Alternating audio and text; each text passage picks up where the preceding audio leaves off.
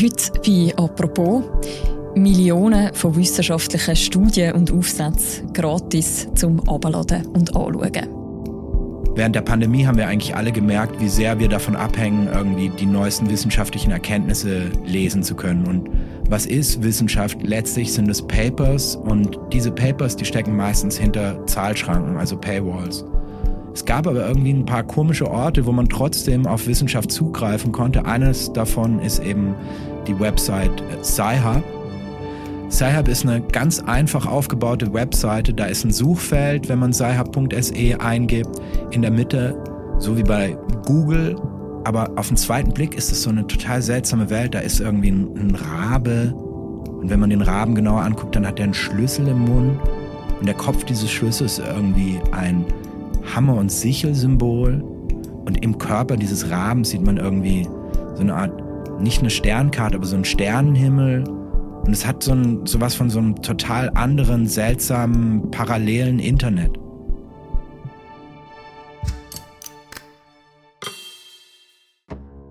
Auf dem Portal SciHub stellt die Hackerin Alexandra Elbakian Forschung gratis zur Verfügung.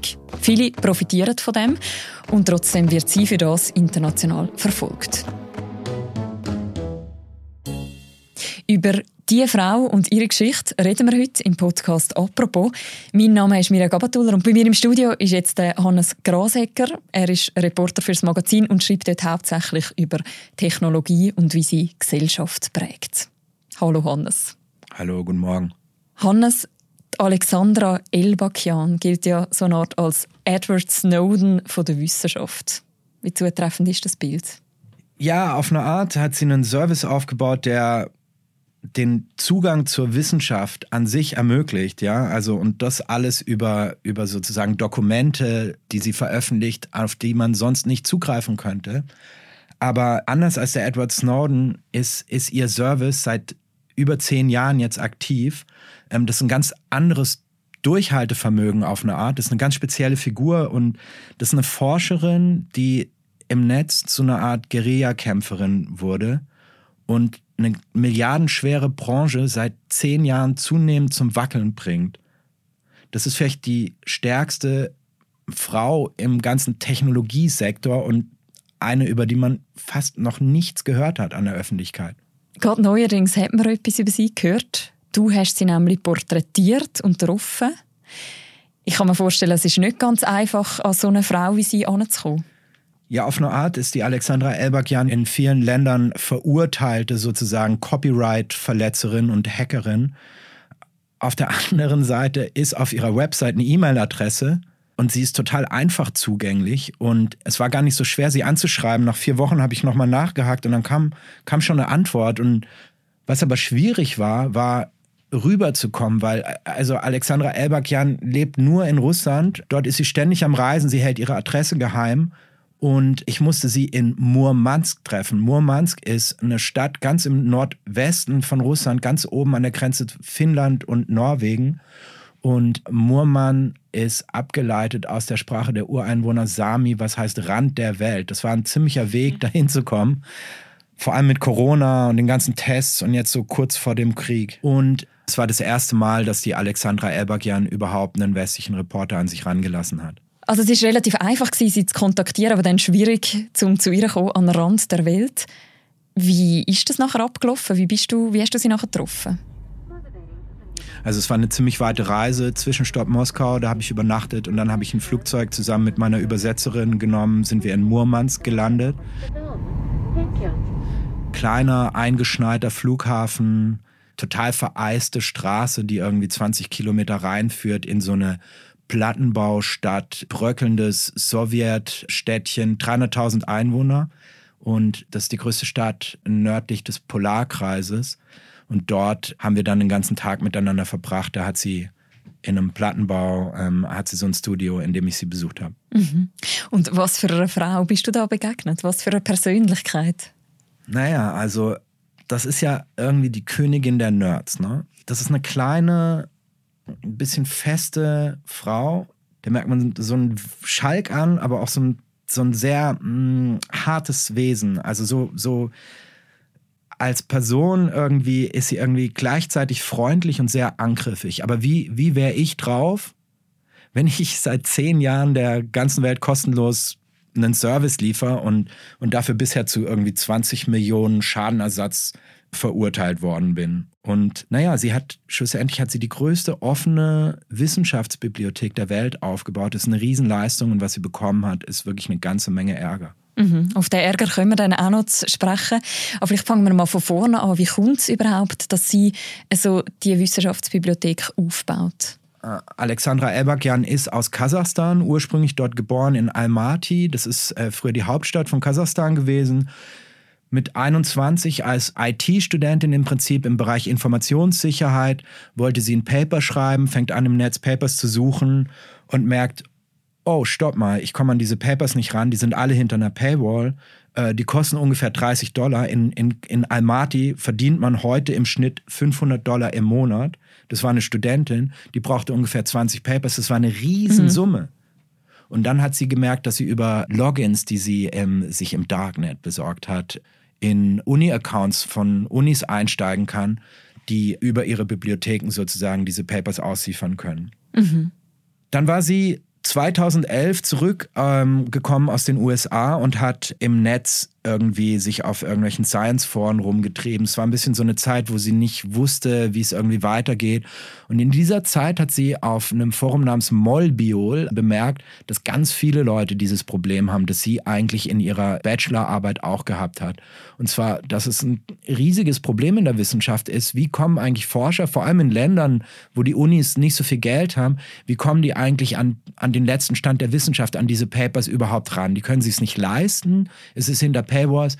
Was also passiert ist, dass so eine Art Schattenmarkt ist, wo ähm, die Forscher direkt irgendwie untereinander Papers tauschen oder man auch per E-Mail direkt die Autorin oder den Autor versucht irgendwie zu kontaktieren und, und hofft auf dessen äh, Großzügigkeit. Und da hat sie gemerkt, da habe ich eine Lösung und hat diese Webseite angefangen aufzubauen. Innerhalb von drei Tagen hat sie die eigentlich gebaut wo sie diese Passwörter sozusagen automatisiert ähm, äh, die Unis aufschließen und die Papers aus den Unibibliotheken holen, wenn man sozusagen in so ein einfaches Suchfeld den Papernamen eingibt. Mhm. Das heißt, Ihre Vorgehensweise ist eigentlich immer noch die gleiche wie am Anfang. Also sie organisiert sich die Logins und kommt so an die Papers an. Oder wie läuft das genau ab? Als ich bei ihr im Apartment in Murmansk war, hat sie ihren Rechner aufgeklappt. Can I, can I have a look at what you're doing? Und hat mir ein System gezeigt, wie sie sich sozusagen mittels dieser Uni-Accounts in hunderte von Datenbanken einloggen kann. 285 different publishing systems. And you, all, you have the passwords for all of them. Das sind die Verleger, die haben sozusagen eigene ähm, Datenbanken und die Unis, die Abonnenten sind bei ihnen, die dürfen auf die Papers, die in diesen Datenbanken liegen, zugreifen. Und über die letzten zehn Jahre hat Alexandra Elbagian fast 400 solche Systeme für sich geöffnet. Du hast vorher beschrieben, dass sie eigentlich mit dem nachher innerhalb von wenigen Tagen äh, Sci-Hub aufgebaut hat, zuerst mal. Mhm. Wie, ist es denn, wie hat sich denn das weiterentwickelt? Wie sind die Reaktionen auf das? Ja, also auf der einen Seite bei den Wissenschaftlern, da gab es Leute, die haben sozusagen per E-Mail der Alexandra Elbagian ihre Universitätslogins gespendet. Ja. es gibt auch so ein bisschen den Vorwurf, dass sie diese Logins im Darknet sozusagen einkauft und dass das Geld, das man an sie spendet, dafür verwendet wird. Aber auf der anderen Seite sind die Verleger langsam darauf aufmerksam geworden. Also es hat so, am Anfang war das ja alles noch ganz klein. Da, da wurden irgendwie vielleicht 40 Papers im ersten Jahr pro Stunde so abgeholt. Aber später waren es dann Hunderte und Tausende Papers und ab ungefähr 2013 fing es an, Dimensionen anzunehmen, dass die Verlage versucht haben, Sci-Hub irgendwie zu stoppen. Was sich dann entwickelt hat, ist hinter den Kulissen ein zweijähriger Kampf, bei dem hat vor allem der größte Wissenschaftsverlag Elsevier versucht, die PayPal-Accounts, bei denen man spenden konnte für Sci-Hub, runterzunehmen. Die sind runtergenommen worden. Alexandra Elbakian hat ihr Geld verloren. Sie haben versucht, die auffälligen Accounts zu schließen. So viele, dass Elbakian sich irgendwann auf Twitter mal beschwert hat, ja, und irgendwie den Zugang zu Sci-Hub so ein bisschen drosseln musste. Und als die Verlage aber gemerkt haben, dass sie dieser Frau technisch nicht beikommen, da blieb ihnen wirklich nur noch eins übrig. Da sind sie vor Gericht gezogen. Mhm. Im Sommer 2015 bekommt Alexandra Elbakian ein E-Mail.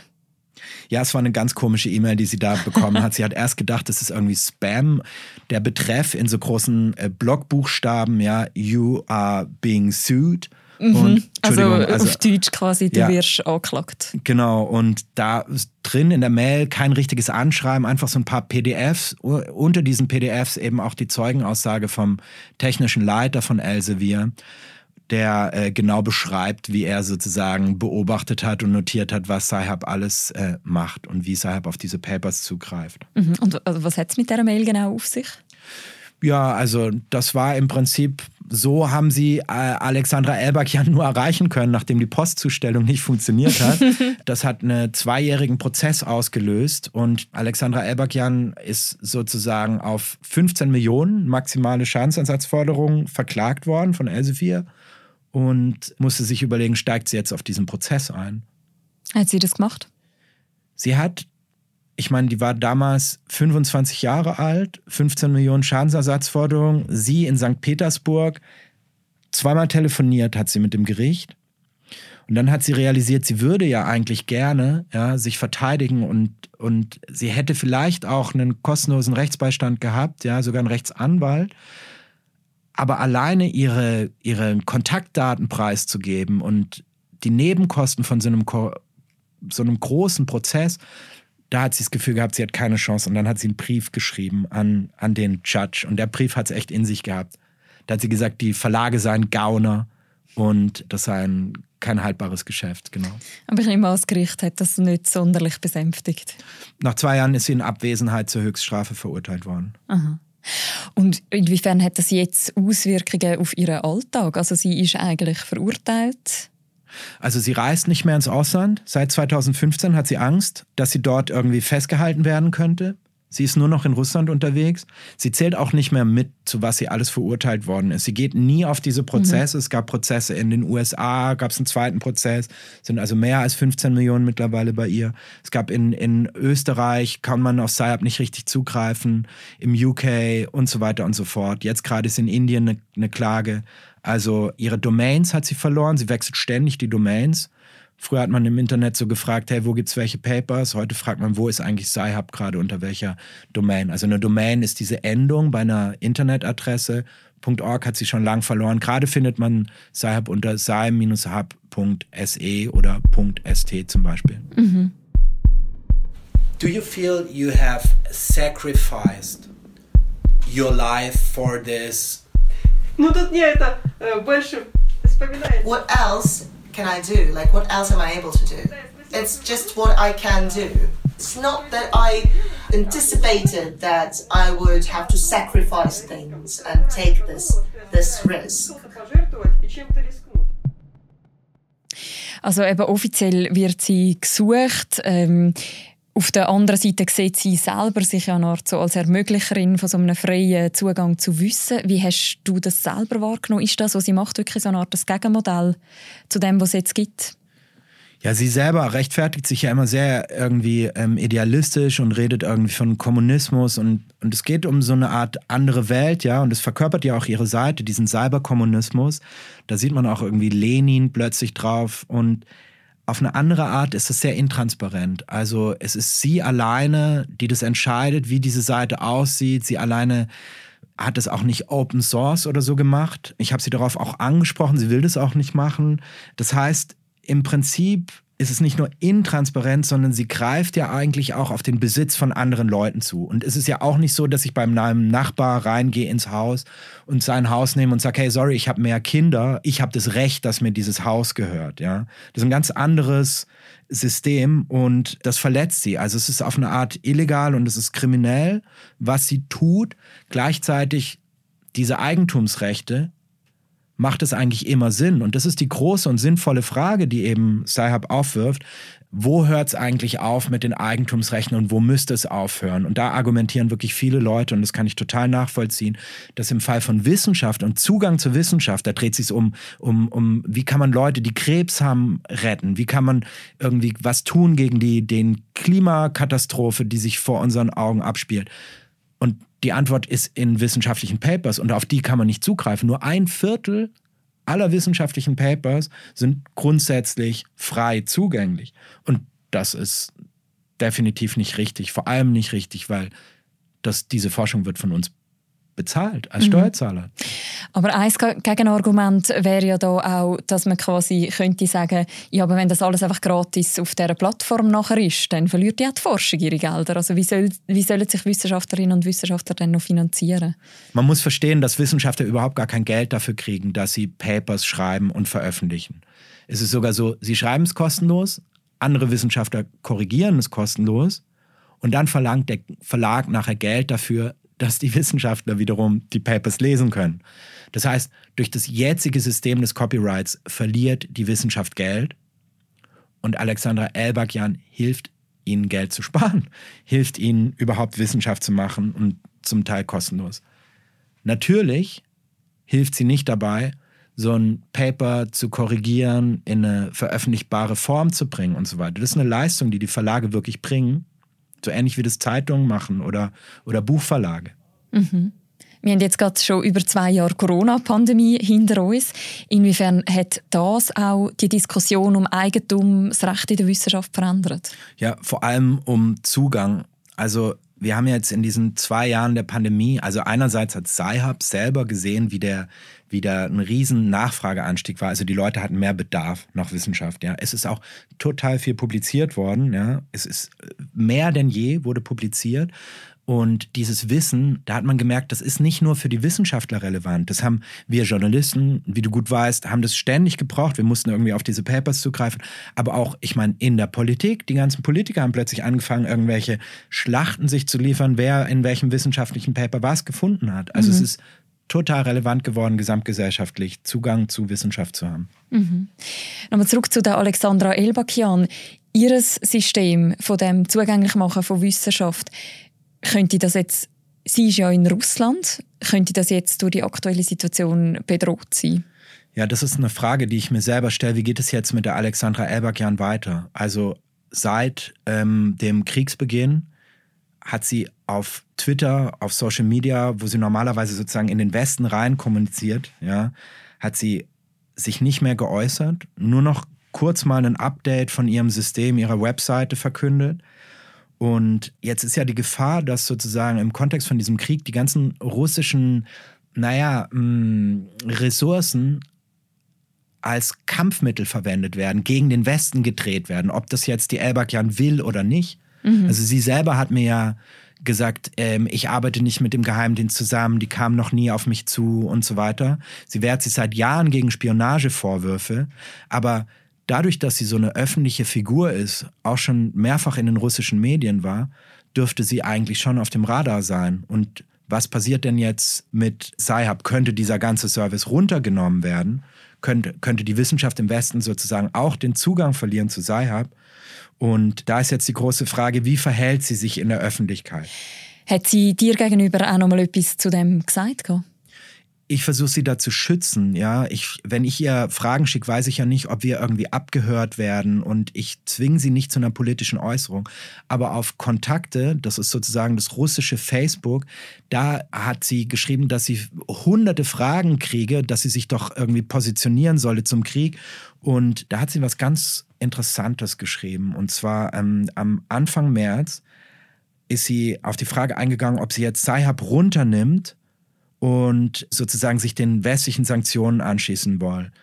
Und sie schreibt, auf Russisch natürlich, frei übersetzt jetzt, hm, warum sollten eine ganze Menge Leute, die nichts mit diesem Krieg zu tun haben, darunter leiden, was ein seltsamer russischer Großvater da anrichtet? Mhm, also recht deutlich. Also das heißt, sie positioniert sich eigentlich gegen Putin und an oberster Stelle steht für sie die Wissenschaft. Und es zeigt mir eigentlich auch, dass sie definitiv nicht unter der Knute ist von irgendwelchen russischen Geheimdiensten und Apparaten. Die hat eine eigene Meinung weiterhin und die kann sie sich scheinbar erlauben. Und ich hoffe, dass es noch eine Weile so bleibt. Danke vielmals, Hannes, für das Gespräch. Ja, ich danke dir. Das war eine weitere Folge von «Apropos», dem täglichen Podcast vom Tagesanzeiger und der Redaktion Tamedia. Der ganze Text zu der Alexandra Elbakian, das ganze ausführliche Porträt, das findet man im aktuellen Magazin. Hannes, was erfahrt man dort noch, wo wir jetzt noch nicht besprochen haben? Hey, es ist eine ganze Ausgabe vom Magazin. Es ist, glaube ich, die erste große hm, Lebensgeschichte von Alexandra und ich glaube, man lernt total viel auch über eine russische Perspektive auf das, was das Internet ist und wie das Internet auch hätte anders sein können. Und allein schon deswegen es ist ein Text, der, glaube ich, für Leute ist, die sich für Wissenschaft interessieren. Und es ist eine Geschichte für jemand, der über Russland nachdenken will in dieser Zeit. Und es dreht sich ganz viel um Technologiefragen natürlich, immer. Aber ähm, gleichzeitig sehr lesbar, glaube ich. Ich kann den Text auf jeden Fall sehr empfehlen. Wir verlinken diese Geschichte auch noch im Beschreibung zu dieser Episode. Und die nächste Folge von uns, die gehört ihr morgen wieder. Bis dann, macht's gut.